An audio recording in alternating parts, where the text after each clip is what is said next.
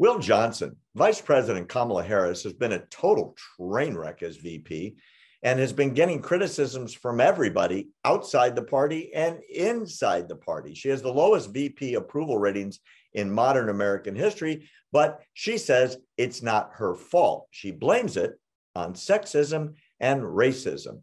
The New York Times has said, quote, Mrs. Harris, Miss Harris has privately told her allies that the news coverage of her would be totally different if she were like any of her 48 predecessors, all of whom she says were white and male, unquote.